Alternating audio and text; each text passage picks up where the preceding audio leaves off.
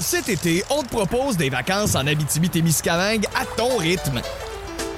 C'est simple, sur le site web nouveaumois.ca, remplis le formulaire et cours la chance de gagner tes vacances d'une valeur de 1500 dollars en Abitibi-Témiscamingue. Imagine-toi en pourvoirie, dans un hébergement insolite ou encore en sortie familiale dans nos nombreux attraits. Une destination à proximité t'attend. L'Abitibi-Témiscamingue à ton rythme. Propulsé par énergie.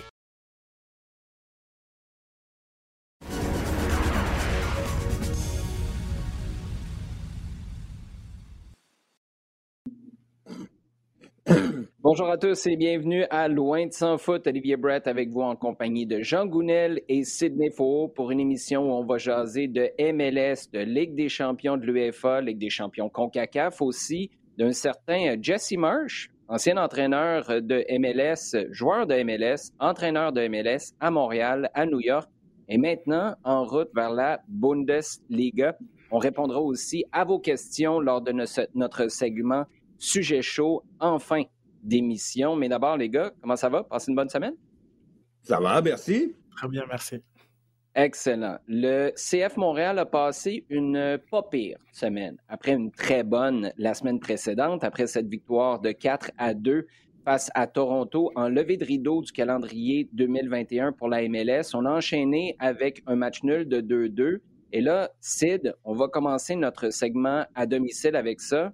Est-ce que le bon de 10 places, parce que oui, oui, en deux semaines, le CF Montréal a monté de 10 places dans les Power Rankings, de bon dernier 27e à 17e. Est-ce que là, on commence à avoir un regard un peu plus juste du côté des experts MLS? Ça représente davantage la qualité qu'il y a dans le groupe de Nancy? Euh, en termes de classement, euh, oui, c'est sûr que quand, lorsque tu quittes la, 27e et dernière place, tu as un peu plus de respect. Mais lorsqu'on on regarde entre les lignes et tout simplement lorsqu'on lit la description de ce fameux Power Ranking, euh, on comprend que euh, selon euh, les experts de la, de la MLS, le CF Montréal surperforme. N'aurait pas dû avoir ces quatre, ces quatre points et peut-être même aurait dû en avoir zéro selon leur lecture des, des matchs. Donc c'est assez intéressant très statistique, c'est basé sur les, les, fameux expected goals qui, euh, qui mesurent la, la, la qualité des, des, des, chances que tu te produis et leur probabilité de se transformer en but. Il y a beaucoup de, de défauts dans les modèles, mais ça reste une statistique qui peut être assez intéressante pour euh, faire, la, faire une, une lecture de, de, ta capacité à, à te créer des, des, des, bonnes occasions.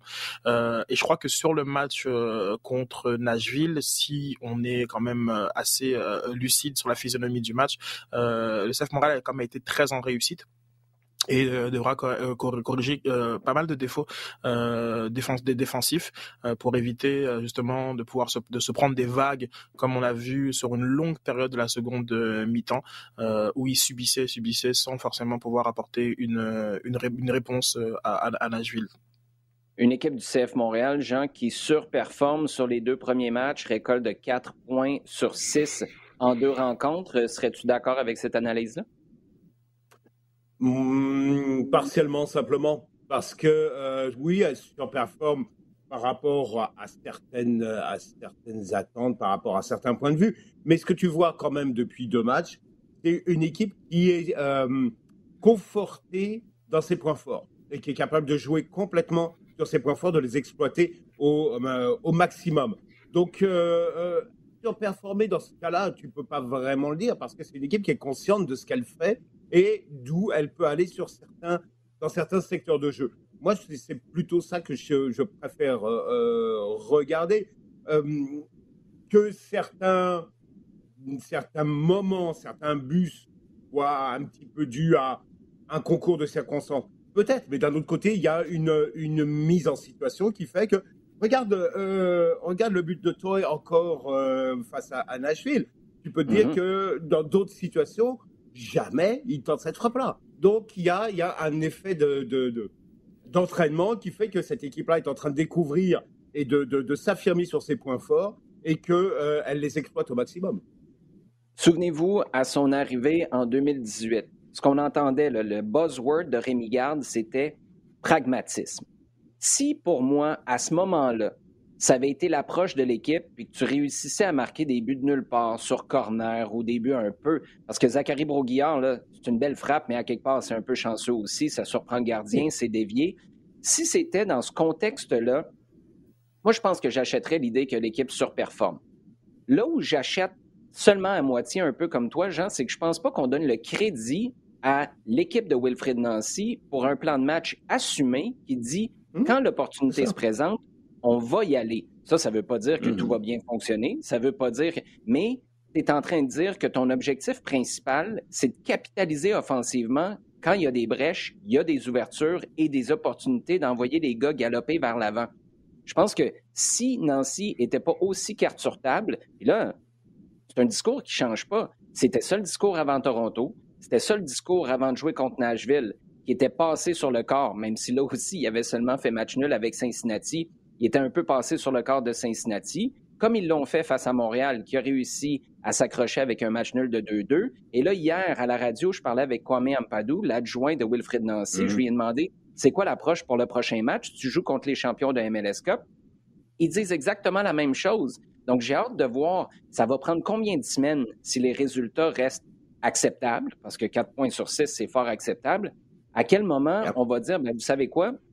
Cette équipe-là prend des risques et elle est récompensée pour ces risques plutôt que jouer au-dessus de sa tête, même si c'est un argument au bout de deux matchs qui peut tenir la route. Sid, tu parlais tantôt d'ajustements nécessaires en défense. Mmh. Là, mmh. Clément Diop, il y avait le tournis pas à peu près. Il était pas loin du torticolis. Ça venait à droite, ça venait à gauche. Il y a des tirs qui venaient devant. Communication avec ses défenseurs qui étaient des fois un peu compliquées. À d'autres moments, il est sorti il a gobé des super bons ballons dans les airs, chose que personnellement, moi, je ne voyais pas en 2020. Donc ça, c'est un signe encourageant.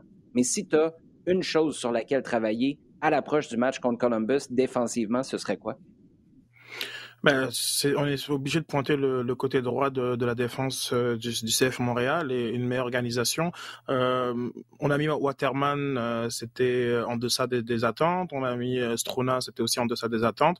Et je crois qu'il faut aller un peu plus loin que les performances individuelles et voir que collectivement, mmh. il y a une approche sur quelle est la hauteur euh, de, de, la, de la ligne euh, défensive. Notamment, euh, je parle du côté de Broguillard qui a fait un, un, très bon match offensivement, mais lorsque l'équipe n'a pas le ballon, est-ce qu'il doit se placer au niveau des, de Piet et, et, de Wanyama et qu'on a une espèce de 3-4-3 défensif mmh. Est-ce qu'il est plus proche de, de ses défenseurs centraux?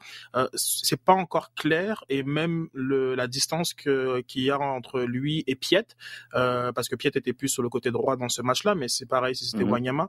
Euh, quelle, quelle, est la distance qui est acceptable entre, entre, entre les deux? On voit parfois des équipes qui euh, sont très regroupées euh, du côté du ballon. Lorsque l'adversaire a le ballon, ils sont très regroupés vers là-bas.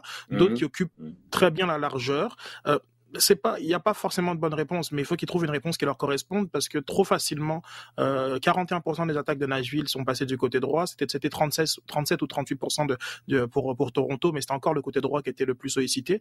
Euh, ça, c'est quelque chose qu'il faut, qu'il faut corriger. Et puis, je pense que s'ils le font bien, ils se mettent en position, justement, comme dit Jean, de créer des situations, euh, des situations mm. et, des opportunités. Le, le, premier but euh, vient sur un, un très bon pressing euh, initié par euh, Pierre Mihajlovic, euh, ballon contre par, euh, par Bourguillard, puis ça repart dans l'autre sens. Mialovic gagne le duel, donne à Kyoto, Kyoto qui donne à, à, à, à Mason Toy, qui, voilà, qui, qui marque un, un, super but. Donc, et on a déjà vu un but similaire aussi contre Toronto. Donc euh, c'est important de, de mm-hmm. cette, cette euh, ligne de pression, cette façon de récupérer le ballon euh, va permettre euh, à, à OCF Montréal finalement de désaxer l'adversaire. Parce que si le, le, le, après le plan de match est on fonce tout droit et dès qu'on a une ouverture on frappe, on l'a vu, on l'a vu dans les deux premiers matchs, euh, ça fonctionne.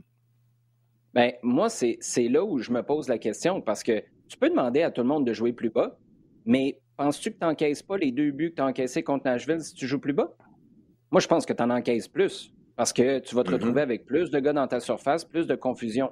À mon sens, puis à l'inverse, tu l'as dit, si tu joues plus bas, tu n'es pas là pour récupérer le ballon lors du premier match à la troisième minute c'est Zachary Broguillard qui met un pressing, il donne à Mason Toy, tu marques au bout de trois minutes de ta saison, tu mènes 1 à 0. Après ça, le, but dont tu viens de parler, l'autre de Mason Toy, c'est Zachary Broguillard qui se prend ça en pleine poitrine, mais il se le plante en, pleine poitrine parce qu'il est assez haut sur le terrain. Sinon, il l'a en pleine face s'il est 5 mètres plus bas, il par-dessus la tête s'il est 10 mètres plus bas. C'est là le but qui marque. Et il marque jamais. Tu sais, il y a quelque chose de fascinant. Puis moi, les statistiques, vous le savez, là, je vous en parle rarement, mais à quelque part, un gars qui a deux passes décisives en deux saisons, puis là, il y a un but, une passe décisive, puis une contribution sur un autre but en deux matchs, à quelque part, comme tu l'as dit, Sid, pour moi, ça marche. Le problème, c'est comment tu t'arranges pour que Joel Waterman et Kiki Struna soient meilleurs. Parce que, ou est-ce que tu fais en fonction de ce que tu as sous la main là, plutôt que de planifier une équipe cohérente où la chimie est bonne, tu sais exactement ce que tu veux faire et t'espères que ça fonctionne en attendant le retour de Louis Binks? Parce que, à quelque part, pour moi, il est là le problème. Si tu avais Louis Binks, moi, je pense pas que tu es à ce point-là en difficulté parce que tu aurais Camacho ou Binks sur un des deux côtés, Kamal Miller de l'autre, et tu serais probablement beaucoup plus solide. Donc, concrètement, Sid, en quelques secondes, est-ce que tu demandes à Broguillard de jouer plus bas? Parce que moi, personnellement, là, je dis, on réessaye la même chose. Pourquoi? Parce que je donnerais le crédit à Nashville. Daniel Lovitz, il est bon sur le côté gauche. Tu t'es fait mm-hmm. prendre, mais mm-hmm. par une équipe qui est efficace dans le couloir. Toi, tu as combattu le feu avec le feu et à quelque part, ça a marché. C'est sûr que tu as échappé les deux buts par la suite, mais à partir de là, est-ce que tu rentres un petit peu plus de conservatisme face à Columbus en fin de semaine? Non, non, pas nécessairement. Euh, comme je disais, euh, pour le positionnement de Broguillard, ce qui était intéressant, c'est lorsque ça faisait un 3-4-3, et donc quand, quand lui ou Kissa sont sur la même ligne que, que Wanyama, mais à eux aussi d'être tous plus hauts, euh, c'est et c'est aussi la ligne, la première ligne. C'est tellement un ensemble parce que le, pressing qui a mené au premier but, c'est Mihailovic qui le part très bien, qui, qui a une activité incroyable mm-hmm. et, et, c'est mm-hmm. ça qui crée. Et d'ailleurs, même si tu regardes la, la mm-hmm. séquence, c'est super intéressant parce que juste avant, il fait le même pressing Mihailovic. Ça crée une situation, mais ça ne ça, ça, donne pas euh, la récupération. Et 10 secondes après, ou genre 20 secondes après, pareil, boum, il initie, il travaille deux fois plus que Kyoto et, et, et, Toy. Donc euh, c'est un mhm. non non, je pense pas qu'il faut forcément être plus bas. Euh, simplement, il, faut que que que tout que l'ensemble de ce côté côté droit euh, s'aligne sur la façon de de, de de, défendre parce que c'était trop facile pour Nashville de passer de ce côté, beaucoup trop facile. Ouais, un petit mot, Jean, sur euh, ce qui se passe du côté de la Ligue des champions CONCACAF, parce que le prochain adversaire du CF Montréal, Columbus, a fait match nul. Hier, c'était 2-2 face à Monterrey. Il y a Portland qui a fait 1-1 face à Club America. Compliqué mardi face euh, du côté du Toronto FC, défaite de 3-1 contre un autre club mexicain, le troisième qui est présentement en quart de finale. C'était Cruz Azul qui a battu 3 1, comme je le disais, les Torontois, alors que l'Union de Philadelphie a battu Atlanta 3 à 0. Ça, c'est le seul duel tout MLS pour les quarts de finale en ce moment. Euh, le constat qu'on fait, l'impression qu'on se pose la question à chaque fois, mais est-ce qu'on se rapproche? Parce que là, à part Toronto qui s'est fait écraser par Cruz Azul, c'est serré et c'est pas juste serré avec des 0-0, c'est serré avec des équipes de MLS qui sont capables de marquer face au club mexicain. Oui, on peut regarder ça d'autre façon et dire qu'ils sont des nuls à domicile. Donc, euh, aucune équipe de MLS n'a gagné à la maison euh, face à, des adversaires euh, de Liga MX. J'ai l'impression qu'on tourne un petit peu en rond là depuis quelques, depuis quelques temps dans ce débat-là. Est-ce qu'on se rapproche vraiment du niveau de la, des meilleurs clubs de Liga MX On a déjà parlé. par rapport à des clubs comme Cruz Azul, comme América, qu'on voit là en Ligue des Champions, j'ai l'impression qu'il y a encore un, un écart. Euh, Tigres, qui est, le, tenant du titre et dont on a pas mal parlé la saison dernière, n'est même pas qualifié parce que euh, ils ne se sont pas qualifiés par le championnat et le fait d'être tenant du titre ne les requalifie pas, ce qui est un peu bizarre. Mais là aussi, c'était une équipe, à mon avis, d'un niveau, euh, supérieur. Donc, on est un petit peu dans cette même, euh, dans cette même discussion. Est-ce qu'on se rapproche? Régulièrement, on en parle, mais régulièrement, on tombe sur des résultats qui nous font dire pas tant que ça. Et, là, j'ai l'impression qu'on est un petit peu, un petit peu bloqué. Là, on, est contre un mur. Euh, oui, il y a, des buts, mais regarde, Toronto a été largement dominé. Euh, Columbus, ça a été encore une histoire un petit peu juste et ça s'est joué. Columbus marque dans les dernières minutes. C'est vrai que, de, l'autre côté, leur adversaire a égalisé aussi dans les, arrêts de jeu. Mais tu vois que ça c'est vraiment pas net et c'est vraiment au bout du compte des équipes de Liga MX qui arrivent à faire les résultats. Donc j'ai l'impression qu'on est encore, encore à se poser la même question et à savoir où est ce fameux pas supplémentaire qui va nous permettre, euh, qui va permettre au club de MLS de dire, OK, là aujourd'hui, on est totalement, on est totalement à égalité. Parce que clairement, ça n'est pas encore le cas. Sachant que Montréal joue contre Columbus en fin de semaine, penses-tu que ce match-là, joué en milieu de semaine, qui a été intense jusqu'à la toute fin pour le mm-hmm. coup, ça peut être un avantage pour Montréal? Ouais, je pense certainement parce qu'on est en début de saison, parce que euh, parce que le coup a quand même euh, a quand même mis une équipe euh, une équipe solide. Et tu vois que c'est une équipe qui tient d'abord parce que tu as Salarian Sardes devant, tu as Diaz Santos sur les côtés, c'est une équipe qui qui aime qui, aime jouer assez vivement, euh, pas forcément rapidement, mais vivement. C'est-à-dire qui modifie beaucoup ses points d'attaque, qui, euh, qui joue assez profond sur les, sur les côtés aussi. Donc c'est une équipe qui se dépense beaucoup et, euh, et qui va surtout hein, dans, une période de début de saison. Elle n'a joué qu'un seul, qu'un seul match en, MLS pour l'instant, c'est un, match nul. donc c'est une équipe qui physiquement est sans doute pas à 100%. Je pense que on, l'a vu sur les deux premiers matchs de Montréal, le physique actuellement, c'est quelque chose qui compte beaucoup. Et euh, je crois que c'est avantage au CF Montréal sur ce match-là. On bascule maintenant, les gars, si vous le permettez, dans notre segment en temps additionnel. Et non, on ne va pas parler du premier match de Ligue des champions, demi-finale de l'UEFA qui a été joué mardi. Non, on ne va pas parler du deuxième qui a été joué mercredi. On va parler d'un ancien coach du CF Montréal, ben, en fait du 11 montréalais, Jesse Marsh, qui a été là pour la saison inaugurale en 2012, qui là va se ramasser entraîneur de Bundesliga avec le Red Bull Leipzig, lui qui est passé par Red Bull New York, Salzbourg et maintenant Leipzig. La première chose qui te vient en tête, euh, Sid, quand tu te rappelles ce qu'on a vécu avec Marsh à Montréal, euh, peut-être aussi son tour du monde, son parcours avec euh, la, la, maison Red Bull et maintenant son accession à la Bundesliga, c'est quoi? Ah, du côté de Jesse March, euh, c'est un, parcours euh, admirable, une, ascension euh, qui, qui, force le, respect, une capacité aussi à, se à, se renouveler dans, différents environnements et déjà aussi des très beaux souvenirs, notamment ce, ce je pense ce 3-2 de, de Leipzig contre contre Liverpool. Liverpool.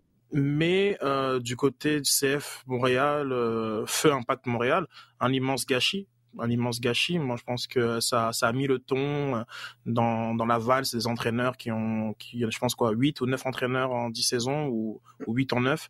Euh, et je, parfois, il m'arrive de penser à, aux trois, aux trois années de Jesse March avec l'impact de Montréal et, et, à quel point, voilà, le club aurait sûrement été sur des meilleurs rails pour, euh, pour, euh, pour la suite des choses. Donc, donc oui, non, d'un point de vue montréalais, je, je je, reste évidemment sur ma, sur fin, euh, mais pour, pour l'humain et pour le coach qu'il est, euh, de voir que voilà la, machine Red Bull a permis une, ascension euh, comme la sienne, c'est très, très salutaire. Cet été, on te propose des vacances en Abitibi-Témiscamingue à ton rythme. C'est simple, sur le site web nouveaumois.ca, remplis le formulaire et cours la chance de gagner tes vacances d'une valeur de 1500 dollars en Abitibi-Témiscamingue. Imagine-toi en pourvoirie, dans un hébergement insolite ou encore en sortie familiale dans nos nombreux attraits. Une destination à proximité t'attend. L'Abitibi-Témiscamingue à ton rythme. Propulsé par énergie. Ouais, je serais curieux, par contre, de savoir à quel point Jesse Marsh a fait du chemin dans sa tête avec ses convictions, avec ce qu'il avait comme plan de carrière dans cette année-là, parce que je parle de Tour du Monde. Il est littéralement parti faire le Tour du Monde avec sa famille lorsqu'il a été, euh, euh en tout cas, j'allais dire congédié. On est, à la, de mémoire, là, on s'était séparés, euh, mutual consent, euh, mais on comprend qu'à quelque part, il y a quelque chose qui ne fonctionnait pas. D'ailleurs, moi, j'ai apprécié. L'année passée, j'ai eu l'occasion de m'entretenir avec Nick DeSantis à la radio et Nick avait parlé de divergence d'opinion entre la haute direction, dans ce temps-là, c'était Nick et Joey Saputo, et Jesse quand il était à la barre de l'équipe à la fin de l'année 2012. Puis j'avais trouvé ça franchement intéressant et je salue le, je pense qu'on peut dire l'humilité de Nick d'avoir dit à quelque part, on a perdu le nord avec les objectifs qu'on s'était fixés, puis on s'est enflammé avec ce qui se passait. Parce qu'au départ, avant la saison 2012, l'objectif pour Jesse Marsh, donné par la direction, c'était une chose être compétitif. Et à partir du moment où on l'a été, pas mal dès le départ, puis là, je ne parle pas de gagner tous les matchs, juste être compétitif, être dans le coup. À partir du moment où on l'a été, c'est là que la direction du club s'est enflammée, puis on a voulu plus, on a voulu plus, on a voulu plus, puis on a mis trop de pression sur une machine qui n'était pas rendue là encore. Ça a créé des tensions avec Jesse Marsh, et c'est ce qui a fait en sorte que Marsh a quitté finalement, puis n'est jamais resté pour la deuxième année de son contrat, alors que c'était satisfaisant. Comme tu l'as dit, Sid, on était sur la bonne voie, mais de voir que on est conscient maintenant, du moins du côté de Nick DeSantis, que les émotions ont pris le dessus, on s'est enflammé, on a perdu, le, comme je le disais, le cap, perdu le nord, et je reviens à ce que Kevin Gilmore dit depuis son arrivée. C'est pas une séquence de victoire, une séquence de défaite. Il a même parlé d'une pandémie qui doit dérailler le plan initial parce que si on laisse les émotions entrer en ligne de compte, pour le meilleur comme pour le pire, c'est là qu'on peut se retrouver en grande difficulté. Et malheureusement, ça avait été le cas avec Jesse Marsh parce qu'on était sur la bonne voie. Et finalement, ben, on s'est retrouvé avec un autre entraîneur. Et tu l'as dit, Sid, ça a été une porte tournante de coach. On espère que cette porte tournante-là, ben, elle va ralentir pour un bon petit bout, pour pas dire arrêter avec Wilfrid Nancy au cours euh, des prochaines années. Mais euh, Jean, si on parle de Jesse Marsh qui arrive à Leipzig, ça veut dire qu'il y a un effet domino qui a été mis en place et tout ça, ben, ça commence au Bayern. Oui, voilà, c'est euh, le Bayern qui, euh, voit partir un sifflet. Euh, un passage éclair, un passage euh, incroyable. Il arrive en remplacement de, Nico Kovac et en, en l'espace de quelques mois, Bayern marche sur tout le monde. Euh, euh, pendant, pendant un bon moment, ça a été, et, c'est encore même discutable actuellement, euh, la meilleure équipe vraiment en, au monde, en Europe en tout cas. je pense qu'à un moment, ils ont été largement au-dessus de tout le monde. Et, et voilà, 18 mois, Antiflix s'en va. Bon, clairement, le Bayern, c'est compliqué. C'est vraiment compliqué. Et ce qui semble transparaître là, c'est qu'il y a. Hum, il y a des, gros problèmes euh, euh, relationnels entre euh, Flick et le, manager général qui est, qui est le poids des anciens joueurs au Bayern est monumental et leur volonté de prendre un certain nombre de décisions et de rester dominant dans le décisionnel est, extrêmement lourd. Flick veut contrôler beaucoup plus de choses et clairement, c'est pas passé, il s'en va. On se tourne vers celui qui était attendu, qui est Nagelsmann, qui a un parcours, euh, c'est le Golden Boy, euh, Nagelsmann du, foot, euh, du foot allemand, qui a, travaillé de façon formidable à, Leipzig, qui est en train de mettre en place des systèmes de jeu vraiment plus que ultra modernes, ultra efficaces, et, et qui, qui clairement le gars qu'on voit pour l'avenir. Donc là, il est amené franchement au plus haut niveau. On va voir si ça va, si ça va marcher. Et effectivement, dans l'organigramme Red Bull, Salzbourg, Leipzig, euh, derrière lui, c'est Jesse Bach, qui était à, Salzbourg, qui va arriver à, Leipzig. Leipzig que, que, Nagelsmann laisse en super bonne santé parce qu'ils sont deuxième de, de, Bundesliga. Il les a amenés en Ligue des Champions. C'est une équipe qui a l'air prête à rester en Ligue des Champions et à rester au sommet en Bundesliga pendant un, bout de temps. Donc pour March, c'est un gros challenge. Pour Nagelsmann, c'est un énorme challenge aussi. Donc ça va être, pas mal intéressant de les voir tête à tête l'année prochaine, par exemple. Donc les deux qui restent dans cette, euh, même philosophie, un petit peu, ça va être assez intéressant de les voir euh, l'un contre l'autre. Je veux juste entendre, euh, Jean, c'est la première fois que ça me vient à l'esprit. Souviens-toi, il y avait euh, à l'époque à Nantes, c'était un centre de formation là, qui était idolâtré sur la planète parce qu'il y avait mm. le modèle nantais. Le modèle nantais, il fonctionnait très bien à Nantes. Après, quand tu prenais des joueurs et tu les sortais du club, souvent, il y en a qui étaient perdus parce que c'était tellement spécifique. Il y en a qui pourraient dire la même chose du Barça des belles années. C'est, une... Ton cerveau, il est modelé pas nécessairement pour t'adapter à n'importe quel système, il est modelé en fonction d'un système particulier.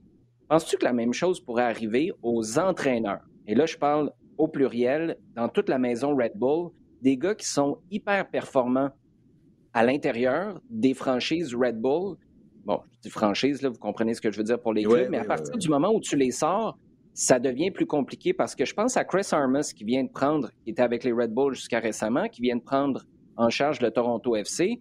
Il parlait au début de la saison des exigences que son système de jeu met sur le dos de ses joueurs, puis du fait que physiquement, il y a des gros ajustements à faire dans la façon de jouer aussi, puis c'est des ajustements drastiques parce que les Red Bulls, l'avantage de leur système et de leur philosophie, c'est qu'elle est super claire.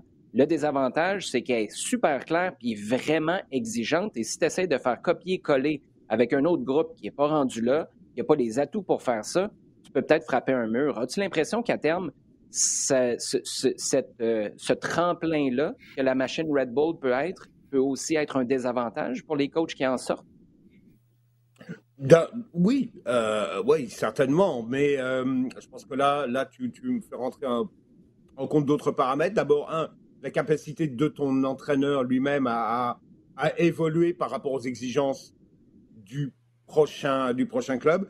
Clairement, et, je pense que là, c'est un gros, un gros, énorme exemple, euh, voir, tu sors de, de chez et tu tombes, euh, tu tombes au Bayern qui, on, l'a dit, a d'autres exigences, a d'autres personnalités à la tête. Tu es, entraîneur et on te fait comprendre que tu vas rester entraîneur. Et mmh. là, et il y a X personnes au-dessus de toi qui vont prendre un certain nombre de décisions et toi, tu n'as rien à dire. Alors, est-ce que tu es capable de vivre avec ça euh, alors que tout l'environnement précédent euh, à Red Bull t'avait permis au contraire de t'épanouir, de, de, de, devenir quelqu'un de, d'essentiel, je dirais, au projet, alors que là, tu es simplement un rouage, peut-être le plus visible, mais c'est qu'un rouage. Mm-hmm. Euh, ouais, c'est clairement, euh, c'est clairement un, un, risque, un risque, et il faut être capable de de mettre un, un, petit peu de, ton ego dans ta poche parce que clairement, tu rentres dans une machine qui va, euh, contre laquelle tu ne peux pas gagner. Oui, ton ego dans ta poche, euh, ça, euh, quand tu arrives dans des clubs comme ceux-là, euh, il y a plusieurs égos et il y a plusieurs poches. Par contre, des fois, il y a des poches qui restent vides. On nommera pas de nom, puis on n'entrera pas dans les détails ou dans des docu-séries qu'on pourrait partir. Là, on en passerait des, on passerait des heures à en jaser. Revenons, Sid, si tu le permets, à la Ligue des Champions, parce qu'après tout ça, il y a eu des matchs. Là. Il n'y a pas juste une porte tournante d'entraîneurs qui vont qui vont changer de club. comment Thomas Tuchel, il est pas loin d'un tour de force. Il se déplace avec Chelsea. on rappelle que c'est pas lui qui a commencé la saison. À Chelsea, Frank Lampard a été limogé en cours, euh, en cours de route. Et là, il s'en va faire 1-1. J'allais dire au Bernabeu. C'est pas le Bernabeu, c'est le petit stade juste à côté, mais c'est pareil. Il s'est rendu à Madrid avec Chelsea. C'est tout un résultat. 1-1. Tu vas chercher un point et en plus, tu réussis à marquer à Madrid en vue du match retour à Stamford Bridge. Tout à fait. C'est vrai que c'est un, vrai tour de force. Je suis tout à fait d'accord avec toi. Euh, il a pris le club 9e. Ils sont maintenant solidement quatrième en, en, première ligue. Et puis euh, le parcours de Champions League qui, euh, qui se poursuit de façon très convaincante, notamment face à l'Atlético. Et là, ce match-là de, de, de, mardi où, où il a aligné son, son, son équipe type qu'il a il a rodé pour ce moment avec une petite twist avec la, un Golo Kanté euh, très avancé sur le terrain, qui, qui, qui harcelait euh, euh, Kroos, Modric et qui a été bah, simplement bah, l'homme du match d'ailleurs. Euh, officiellement euh, du côté de, de l'UFA et, euh, et tu sens la maladresse de, de Werner? Ben, je crois que Chelsea aurait pu prendre un avantage décisif dans cette dans cette rencontre. Donc ben, c'est aussi ça un, groupe et son et son, et son expérience. Parce que de, de rien Benzema a, a, marqué un but sorti d'ailleurs et relance complètement le, la rencontre là lorsqu'on voit le résultat final. Mais Chelsea a eu a eu plus que ses chances. Et puis et puis on voit un Chelsea Thomas Tuchel. C'est pas c'est pas le c'est pas le Chelsea du tout de de, Frank Lampard. Euh, c'est assez impressionnant euh, comment il a réussi. Il y a des un autre joueur que, je pourrais citer, c'est Rudiger, qui était euh, mm-hmm. complètement aux fraises à, à, sous sous l'ère Lampard et qui qui l'a été dominant défensivement et même c'est lui qui amène le premier le, premier but de Pulisic. Hein. Il faut aussi souligner que Pulisic connaît malgré qu'il soit pas tant utilisé, euh, euh, euh, répond présent quand il le faut et c'est admirable. Oui, là, on est en train de s'enflammer avec Thomas Tuchel. Donc, ça veut dire, Sid, que tu es en train de nous annoncer que Roman Abramovich va le congédier quelque part à la mi à la mi-octobre. On va suivre ça avec beaucoup d'intérêt pour vous. On a le temps de jouer pas mal de ballons d'ici ce temps-là. Ah. Euh, il y a du ballon qui s'est joué aussi au Parc des Princes avec le PSG qui a pris une avance, Jean, 1 à 0. Mais au final, victoire de 2 à 1 de Pep Guardiola et Manchester City. Pep qui disait que quoi, la Premier League était sa priorité. Là, j'ai l'impression que tout d'un coup, il va commencer à se concentrer pas mal sur, euh, sur la Champions League. Est-ce que City, là, là, c'est de la torture pour moi, analyser, commenter, suivre les activités du PSG parce qu'au moment où là, je laisse mon cynisme de côté puis je me dis, cette équipe-là a vraiment quelque chose. Je pense qu'ils sont capables d'aller jusqu'au bout. Ils donnent un peu d'espoir, puis au final, ils se font promener par une équipe de City avec Kevin De Bruyne qui marque un but bizarre sur un centre qui passe à travers tout le monde en défense, confusion avec le gardien. Ça se retrouve au fond. Mm-hmm. Et finalement, un coup franc bien déguisé, on pense que De Bruyne va le prendre. Au final, c'est Marez qui enroule sur le côté gauche autour du mur et qui bat Keller Navas. Victoire de 2 à 1 de City. Est-ce qu'au final, on se dit que ben, City était juste la meilleure équipe, puis ils sont trop forts pour le PSG sur cet aller-retour-là? C'est l'impression qu'on quand tu lis certaines analyses qu'on veut laisser, je pense que c'est un peu plus euh, mitigé que ça, parce que pendant une, une mi-temps, Paris a vraiment c'est vraiment exprimé. C'est vrai que d'une certaine façon, Manchester City les a laissés un petit peu faire et que clairement, lorsque Manchester City est sorti un petit peu plus et est allé un peu plus proche de leur façon de jouer plus naturelle, euh, ça, a fonctionné. Euh, je pense pas qu'il y ait un, si grand écart qu'on veut euh, le dire. Et tu vois clairement que tous ces affrontements-là tiennent à quelques, quelques petits détails. Et euh, est-ce que tu es capable d'aller régulièrement gagner, gagner tes duels? Est-ce que tu es capable d'aller gagner tes 10 mètres supplémentaires qui, au bout du compte, vont faire une énorme différence? Mais quand tu, euh, quand tu regardes un petit peu, tu dis que, que, Paris a, a, pu profiter durant disons, une mi-temps de,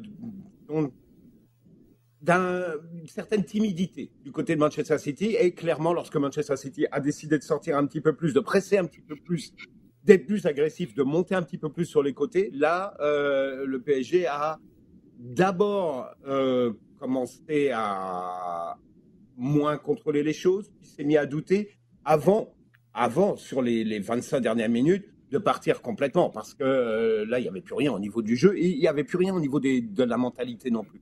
Et, c'est cet effondrement-là qui risque d'être plus difficile à, rattraper en une seule semaine que la différence, je dirais, collective au, bout du compte. Il y a une résilience qu'on sent quand même plus importante, c'est du côté du PSG cette saison, puis je te dirais sur les derniers milles de la saison dernière, après la longue pause COVID, que ce qu'on voyait sur les campagnes précédentes. Vois-tu le PSG revenir dans ce duel-là, puis se qualifier pour le prochain tour? Mmh, non, non, non, je les voyais pas euh, gagner cette, euh, cette, cette, cette double confrontation avant le match. Euh, après, je, je, suis tout aussi convaincu de la supériorité de, de City. le PSG, ils ont souvent il leur manque toujours un ingrédient. C'est dommage parce que cette année, on peut, on peut leur reconnaître des, des, des, belles valeurs de solidarité que tu aurais mis à des, à des éditions précédentes qui auraient sûrement gagné la Ligue des Champions. Mmh. Euh, euh, Aujourd'hui, euh, comme Jean l'a dit, lorsqu'ils lorsqu'ils sombrent, ils sont vraiment collectivement euh, très très très en deçà au niveau de, des clubs de l'élite. Si on prend les huit premiers, les huit meilleurs clubs du monde, je pense que collectivement c'est sûrement celui qui joue le moins bien au, au foot. Et puis aussi euh, qualitativement, il y a des joueurs qui sont vraiment pas au niveau et, ça, ça paraît sur euh, soit des choix ou soit l'exécution des choix. Et euh, c'est dommage parce qu'ils ont ils ont ce qui leur, leur a toujours manqué. Ils ont du cœur, ils ont ils ont beaucoup de de, de, belles valeurs qui, euh, qui qui doit animer toute une équipe toute, toute équipe gagnante, mais ils font défaut dans parfois ce qui compte le plus, c'est savoir jouer au foot. Bon, mais là, Sid, je, vais te faire ce que je te fais une fois par semaine. OK, il y a des gars qui sont juste pas au niveau. Les deux premiers à qui tu fais les valises, puis tu dis on va passer un autre appel, c'est qui? Bah, tous les latéraux. On peut prendre tous, les, tous ceux qui, euh, tous ceux qui écrit latéraux sur leur permis, sur leur permis de, de travail, euh, ils peuvent partir. Et malheureusement, dans le football actuel, c'est très compliqué lorsque tu crées un décalage, tout d'un coup, tu donnes un boulevard à, à, un joueur qui, qui, qui sait pas faire un centre, qui sait pas lever la tête, euh, qui, c'est compliqué, c'est compliqué de, de, de, ce point de vue-là. Puis après, il y a une autre organisation au milieu de terrain où tu as trop de joueurs similaires qui, euh, qui sont très bons à se faire des petites passes, mais ont du mal à, apporter de la verticalité. Donc ça aussi, il faudra euh, combler. Et puis malheureusement, il n'y a aucune... Justement, je parle de verticalité. Je dire, à part Mbappé, il n'y a pas de joueur qui t'amène cette, cette vitesse-là, dans le, pas une vitesse à la Mbappé, mais vraiment de la profondeur. Il y avait ah malheureusement mmh. Keane, mais avec le Covid-19, euh, il a un peu disparu, le, jeune Italien. Euh, donc c'est un effectif qui pas très bien structuré. Il y a, du talent, je ne peux, pas dire l'inverse, mais qui est pas très bien structuré et qui, euh, lorsqu'il n'y a pas la réussite qu'ils ont pu avoir contre contre Barça et Bayern, qu'ils ont provoqué, on va pas minimiser ce qu'ils font. Mais lorsqu'il n'y a pas cette réussite, collectivement, toutes ces failles-là euh, explosent et, puis voilà, Jérôme City en 10 minutes, 10 minutes, il y avait, il y avait un but, deux buts, un carton rouge, puis euh, le match est plié. Bon, fan du PSG, vous pensiez que vous étiez déprimé après la défaite contre Manchester City. Là, là, Sid, il vient de vous passer sur le corps, de vous donner une claque en arrière de la tête, de s'asseoir sur vous, de vous donner une descente du coude, puis un saut de la troisième corde euh, en WrestleMania. Tout ça en à peu près une minute et demie. Ça fait plaisir. Puis Sid, je suis très heureux de t'avoir demandé de préciser ta pensée parce que je savais qu'il y avait quelque chose de plus qui bouillait en dedans, puis tu en avais des exemples à donner. Bon, on enchaîne avec les sujets chauds, les gars, des questions qui nous ont été posées sur Twitter hashtag LDSF. On commence avec euh, Adam Nouboud euh, qui nous dit, euh, Jean, avec le flop de la Super League, est-ce que vous pensez que le momentum que les partisans ont va mener à des changements dans le foot européen? Et quand on parle de changements, Adam nous dit Daniel Eck, par exemple, qui est fondateur de Spotify, qui a dit être sur le point de déposer une offre de 1,8 milliard de pounds sterling pour acheter Arsenal et il y aurait le support de Thierry Henry, Dennis Burkamp et Patrick Vieira. Mm-hmm. Euh, d'abord, est-ce que tu vois un. Ben, il y a clairement, corrige-moi si je me trompe, mais un lien entre les deux, dans le sens où on voit une opportunité, puis peut-être que quelqu'un se dit, hey, là, on vient vraiment donner un gros coup de pied dans un nid de guide, puis si quelqu'un me fait une offre qui a de l'allure, je vais me retirer de cette situation-là. Et dans un deuxième temps, si c'est le cas, qu'est-ce que tu penses de ce soutien-là des Burkamp, Vieira et Henry, qui, dans le fond, trouvent un moyen de revenir au club avec un Jens Lehmann qui dit oui, mais il faut que ce soit dans les bonnes conditions. Écoute, ça devient franchement intéressant du côté d'Arsenal. Oui, ça devient intéressant, ça devient intéressant. Euh, je crois que la, question qui est posée est une question à tiroir, hein, parce qu'il y, a vraiment beaucoup de degrés de, mm-hmm. réponses. Euh, dans un, premier temps, on va prendre euh, Arsenal. Oui, c'est intéressant. C'est intéressant parce que euh, y a, semble-t-il, une volonté, euh, d'abord en Angleterre, qui a été annoncée de revoir un petit peu la façon dont euh, les clubs fonctionnent et la, direction et la propriété des clubs fonctionnent. Donc, effectivement, il y a une, possibilité, il y a une ouverture vers laquelle plusieurs personnes pourraient s'engouffrer vers certains clubs. Arsenal en est un, mais je pense que, d'autres clubs euh, vont, être, euh, vont être visés dans un, à relativement court terme. Euh, dans un deuxième temps, oui, la présence d'anciens joueurs va être un. C'est une dynamique. C'est une dynamique formidable actuellement parce que c'est ce qui manque. Ce qui manque à tous ces projets. Tu vois le euh, ce qui se passe à, Salford, qui est le, club qui a été repris par les anciens de, Manchester United, la, génération 92. Mhm. Euh, euh, il y, a une dynamique, il y a quelque chose qui, qui, se passe. Et tous les clubs où tu vois clairement qu'il y a une volonté d'anciens joueurs de participer, il y a un bouillonnement, il y a, quelque chose qui est, qui est, en train de se faire et qui, qui est beaucoup plus positif. Ça, c'est une chose. À mon avis, oui, c'est une bonne chose pour, pour Arsenal. Ça, c'est un élément de la question. Maintenant, euh, je ne vois pas, je ne crois pas en tout cas, ça se passe en dehors de l'Angleterre. Hein. donc, mm. on parle de la Super League, on parle des supporters, mais ça, c'est ponctuel, uniquement dans un pays. j'ai pas vu ça se produire exactement en Allemagne parce qu'il y a déjà d'autres d'autres règles de système mis en place. J'ai pas vu ça se produire véritablement en Italie, ni en, ni en Espagne, ni en France.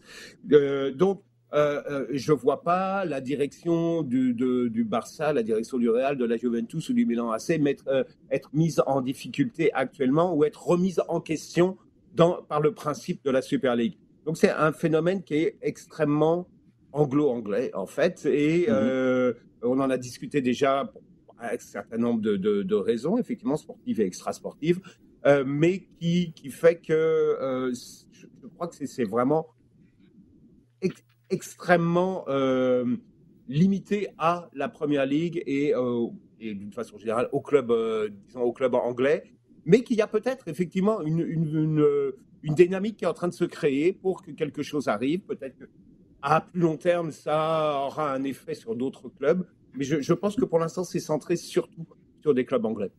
En quelques secondes, Jean, tu parlais de présence d'anciens joueurs de manière générale, mais si on parle des trois dont il est question, euh, Burkham, Vieira, Henry, leur retour, au club, tu vois ça comment? Est-ce que c'est quelque chose qui paraît bien puis qui rassure les supporters ou est-ce qu'il y a vraiment concrètement quelque chose d'utile sportivement ou pour la business d'Arsenal de voir ces trois-là revenir? Oh, je pense qu'il y a clairement quelque chose à faire au, au niveau de, euh, plus, simplement plus que, que l'image. Il y a clairement à aller rechercher une idée, euh, euh, un concept qu'Arsenal a euh, Arsenal était le prototype pendant une, pendant une dizaine d'années, on va dire. Mmh. la, la, grande époque euh, avec euh, sous où justement tous ces joueurs-là ont amené des titres, non seulement des titres, mais une identité, une façon de jouer, quelque chose qui a fait qu'Arsenal mondialement était reconnu pour une, une, une façon de faire et euh, un style de jeu, une attitude. Et euh, je pense que ce, ce qu'on recherche à travers ces joueurs-là, c'est de retrouver, de ramener cette, cette garantie-là que l'esthétique va, ou une certaine philosophie, on va dire, va rester toujours à, à l'avant-garde pour euh, les années à venir, quels que soient les propriétaires. Oui, The Arsenal Way. C'est ça qu'on veut, euh, c'est ça qu'on veut ramener. Yeah. Sid, on y va maintenant avec la question de Martin. C'est notre question très intéressante. Martin nous demande est-ce que ce serait une bonne idée d'avoir une tournée de promotion dans la province pour le CF Montréal quand la COVID sera terminée? Martin dit Je demeure à Québec et je me suis toujours demandé pourquoi l'impact à l'époque est jamais venu euh, visiter pour un match d'exhibition ici. Avant de conquérir le monde, il y a le Québec. Euh... Cet été, on te propose des vacances en Abitibi-Témiscamingue à ton rythme. C'est simple, sur le site web nouveaumois.ca, remplis le formulaire et cours la chance de gagner tes vacances d'une valeur de 1500 dollars en Abitibi-Témiscamingue. Imagine-toi en pourvoirie, dans un hébergement insolite ou encore en sortie familiale dans nos nombreux attraits. Une destination à proximité t'attend. L'Abitibi-Témiscamingue à ton rythme. Propulsé par énergie. Qu'est-ce que tu penses de cette euh, question-là? Moi, en bon gars de Québec que je suis, euh, je vais me garder un droit de réserve et, et je te laisse la, la, la première réponse. Euh, elle est très intéressante la question et puis elle en, elle, elle en dit très long sur euh, la stratégie de, de, de l'impact dans, dans, les années précédentes. Euh, je pense que lorsqu'il parle de conquérir le monde, là il fait référence à, au CF Montréal, mais ouais. le, le, problème étant que l'impact lui-même n'avait pas réussi à conquérir le, le, le Québec et notamment c'est vrai que les, euh, les, les, caravanes euh, et qui ou tout, tout, toutes les toutes ces initiatives qui permettaient de rapprocher le, le, le, public un public en dehors de Montréal avec celui de de de, de, de l'impact ben, je pense ont été clairement insuffisantes puisque ça revient assez souvent ce type de, de, de commentaires donc maintenant euh, Est-ce que le CF Montréal est dans cette stratégie-là? Moi, je l'ai toujours dit euh, depuis le début. Euh, on, on, parle de se centrer à Montréal et déjà même le CF Montréal à Montréal a beaucoup de travail à faire. Euh, je pense que c'est super important de manière générale, oui, euh, d'aller d'aller en, en, dehors de, de, de, de l'île. Ça, ça c'est évident mais est-ce que c'est dans, dans le, la vision euh, de ce changement d'identité? Je suis pas certain. Je suis pas certain. Je pense que euh, s'il y avait des choses à faire, il fallait qu'elles soient faites. Et puis la question de Martin vient quand même euh, nous enfin, déplacer un peu le focus sur CF Montréal et le remettre un peu sur, un sur l'impact de Montréal et des, des manquements qu'il y, a, qui a eu et qui a peut-être expliqué pourquoi le stade n'était pas rempli, euh, mais de, de, plusieurs manquements qui, qui, dans leur stratégie euh, de, de, de la province, au niveau de la province, sachant qu'ils avaient une place de choix. On, tu le sais, en tant que gars de Québec, euh, ils avaient une place de choix pour être le club de la province. Ils ne l'ont pas fait. Bon, maintenant, euh, qu'ils arrivent au moins à être le club de Montréal.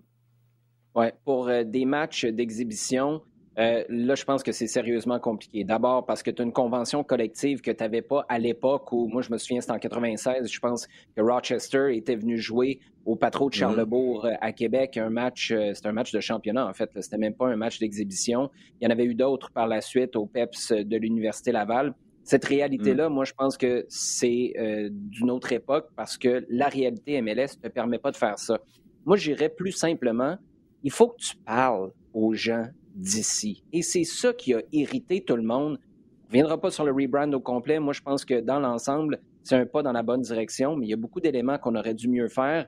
En l'occurrence, arrêter de parler de ce qui va être cool pour les gens ailleurs et d'expliquer pourquoi c'est bon pour les gens d'ici d'abord et avant tout. Et dans le discours, c'est pas compliqué de faire référence. Et c'est là où ce sera intéressant peut-être de voir un Wilfrid Nancy, peut-être de voir Olivier Renard. Moi, je pense que lui, ce serait intéressant qu'il aille faire une petite tournée de reconnaissance un peu partout dans la province quand il y aura un déconfinement et qu'il prenne, parce que je pense pas qu'il s'est beaucoup promené, là, corrigez-moi si je me trompe, mais il est arrivé, il y a eu la pandémie, puis ça a explosé de mm-hmm. tous bords, tous mm-hmm. côtés. Mm-hmm. Mais ça, pour saisir un petit peu, c'est quoi le marché? C'est qui qui s'intéresse à nous, qui s'intéresse pas encore à nous? Même chose pour Kevin Gilmore. Et là, je pense que ça pourrait faire prendre conscience qu'il y a deux réalités. Ces deux mondes dont tu nous as déjà parlé ici à l'émission, c'est celui du soccer amateur et celui du soccer professionnel MLS. Donc, c'est un club seulement dans toute une province où il y a 200 000 joueurs et joueuses, mais qui sont souvent déconnectés. Donc,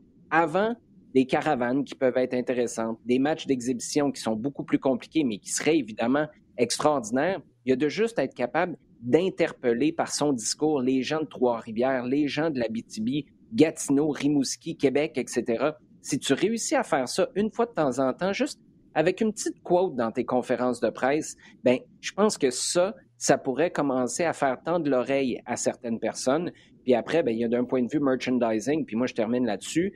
Je me souviens, il n'y a pas si longtemps, dans le temps des fêtes, j'allais faire un tour à Québec, puis dans les magasins de sport, les maillots, c'était l'impact à l'époque, n'étaient pas trouvables. Il y a quelque chose qui ne marche pas là. Ça veut dire que tu ne te rends soit pas assez accessible, pas assez sexy, pas assez important pour les gens à l'extérieur de Montréal. Et même si tu te recentres, tu deviens Montréal, le Canadien, c'est le Canadien de Montréal. Je sais qu'on est dans deux stratosphères complètement différentes. Le Canadien, c'est beaucoup plus ancré, mais ça reste un club montréalais à la base qui, oui, va faire des tournées avec ses anciens. Et c'est peut-être là que tu peux aller faire des tournées, des caravanes qui pourraient être fort intéressantes pour rejoindre, mais c'est pas en disant Samuel Piette va faire un tour sur le boulevard des Forges à Trois-Rivières que tu vas réussir à, installer un système soutenable, viable, parce qu'à un moment donné, Samuel Piette, tu ne peux pas l'amener partout. Puis de toute façon, il est en période, de, peut-être faire l'hiver un petit peu, mais en période de saison, tu ne peux pas demander à ces gars-là de faire ce qu'on faisait pourtant à l'époque avec l'impact quand on était en deuxième division. Euh, Daniel Loureiro, Jean, nous demande lors de quelle rencontre pensez-vous que le Sporting va confirmer son titre de champion du Portugal? Daniel nous dit Je demande pour un ami. L'ami de Daniel étant, je vous le confirme, Daniel. Ben, Daniel, euh, pas, euh, pas la semaine euh, du 6, il y a, enfin, il faudra un, concours de circonstances un peu, un peu fort. Euh, il y a Benfica Porto. Le, le 6, Porto étant la seule équipe capable encore de rattraper le Sporting. Euh, si Porto gagne pas, c'est quasiment fait ce match-là. Le Sporting joue la veille à Rio Ave. Mais à mon avis, ce sera à coup sûr le week-end du 11 où euh, ils reçoivent, attends, je l'ai noté, où ils reçoivent Boavista. Voilà, le 11. C'est là que ça va se passer, Daniel. Tu as ta réponse. Deux dernières questions rapidement en terminant. Jean, on y va avec toi encore une fois pour la prochaine. Question du staff. On a deux questions du staff cette semaine. D'abord, l'Inter, presque champion en Italie, la Juve est à plat. Est-ce que c'est une péripétie ou un mouvement plus profond? Bref, est-ce que c'est ponctuel, puis on va revoir la Juve de retour au top, comme c'est le cas depuis dix ans, la saison prochaine, ou est-ce que là, c'est un lent déclin qui s'annonce? Moi, je crois que, euh, est-ce que c'est un lent déclin ou est-ce que c'est vraiment une, une vague d'autres équipes qui sont en train finalement de revenir au niveau de, de la Juventus, qui a profité d'un total désengagement qu'il y avait autour du, autour du foot en Italie pour, pour vraiment surnager au-dessus de, tout le monde. Je pense que, la Juventus a, bien euh, surfé sur cette vague-là et que actuellement il y a un mouvement progressif qui fait que euh, des clubs ont, se sont regonflés. L'Inter en est, euh, sans doute le, le, le, plus bel exemple. Naples aussi, l'Atalanta. Mais l'Atalanta, est-ce que c'est ponctuel? Là aussi, c'est difficile à, à, dire. Mais euh, clairement, la Juventus connaît un passage à vide. Et à la différence d'autres euh, pays, regarde euh, le PSG par exemple, qui a été dépassé une fois à Monaco, qui est en difficulté cette saison contre, contre Lille. Mais tu vois qu'ils vont terminer deuxième, dans le pire des cas, une fois tous les trois ans. Là, la Juventus, c'est quasiment un risque de ne même pas être en Ligue des Champions parce que ah ouais. ils sont troisième ex aequo là ça se tire vraiment qu'il euh, y a euh, donc l'Inter qui est quasiment champion, il y a l'Atalanta juste euh, derrière, Naples, Juventus, Milan, as la Lazio qui est pas loin non plus.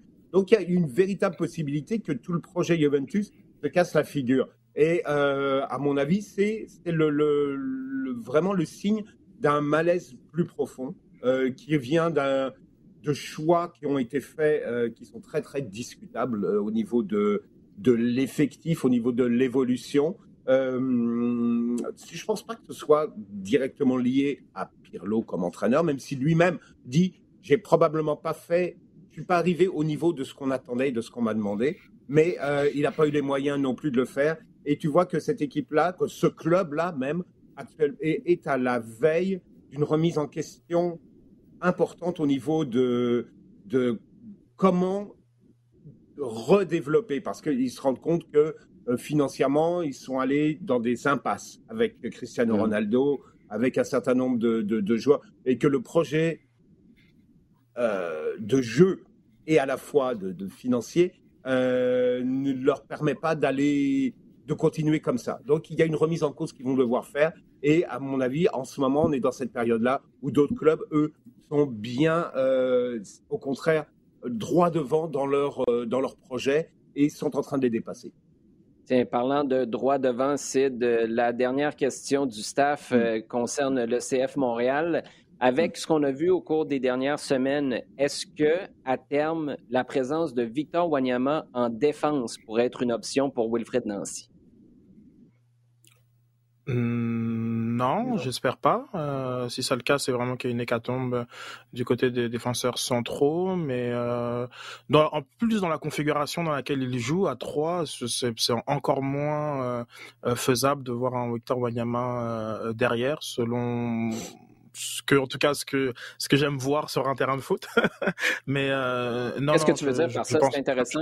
Qu'est-ce que tu veux dire par à Deux, à, à, deux, il pourrait dépanner. Mm-hmm. Euh, c'est un, joueur euh, intelligent, euh, vraiment costaud, euh, fort dans le duel. Il a, il a les qualités de, comme on peut le voir par exemple un, Danilo Pereira euh, du côté du, du Paris Saint-Germain notamment. Il, il, peut dépanner. À trois, c'est une autre, c'est une autre paire de manches, ce qui est, ce qui est, ce qui est demandé à, à, à des centraux. on le voit, par exemple au niveau de, de Struna, Waterman qui sont plutôt lents. Wanyama, c'est pas non plus un marchand de vitesse, que, qu'il serait en difficulté difficulté un peu sur cette avoir une trop grosse trop grande zone euh, du terrain à couvrir mais à, à, à haute intensité de mmh. au niveau de, des courses. Euh, alors que on peut on peut plus choisir euh, de, les jaillissements lorsqu'on est lorsqu'on est milieu milieu défensif. Donc non non non je, je je crois pas du tout que c'est le cas. Et puis pour un effectif qu'on a quand même loué pour sa, sa qualité en termes de structure et de poste doublé ce serait vraiment un, un aveu d'échec de voir Wanyama euh, jouer euh, défenseur central. Oui, c'est intéressant ce que tu dis par rapport à l'utilisation de l'espace, parce que c'est vrai qu'au milieu de terrain versus en défense ou derrière toi, au moins, il y a beaucoup de terrain à couvrir. Moi, la question m'a été posée cette semaine et euh, ma réflexion était peut-être à moyen terme, sachant que Louis Binks, on ne sait pas quand il revient. Puis là, moi, ma réflexion, c'était combien de matchs tu peux donner à Kiki Struna et Joel Waterman avant de te dire, ben peut-être que sacrifier quelque chose au milieu de terrain. Puis pour moi, sur le dernier match, je ne sais pas euh, ce que tu en penses, Sid, mais Wanyama n'a pas tout cassé. C'était beaucoup plus près d'un Wanyama 2020 qu'on a vu, à mes yeux du moins, mm-hmm. que celui qu'on a vu une semaine plus tôt. Et ben, je me disais, tu sais quoi, peut-être que ce serait le moindre mal de le descendre d'un cran pour ramener de la vie au milieu. Euh, mais c'est clair que ce serait rouler les dés. Puis euh, je serais curieux de voir euh, les données GPS de Victor Wanyama si on était pour le faire jouer mm-hmm. en défense par rapport à ce qu'on le voit faire au milieu de terrain. Les gars, Merci, toujours un plaisir. On en a couvert du stock. Là. Je me rappelle même plus de quoi on a parlé avec la Ligue des champions, Jesse Marsh, euh, la, politique au Bayern. Euh, ah oui, puis il y avait le CF Montréal en début d'émission avec tout ça. Merci les gars, toujours un plaisir. Merci à vous d'avoir été à l'écoute. On vous encourage à continuer de nous poser vos questions. Accédez-moi sur Twitter avec le hashtag LDSF. Partagez le contenu également rds.ca baroblique balado diffusion, iHeartRadio et toutes vos plateformes préférées.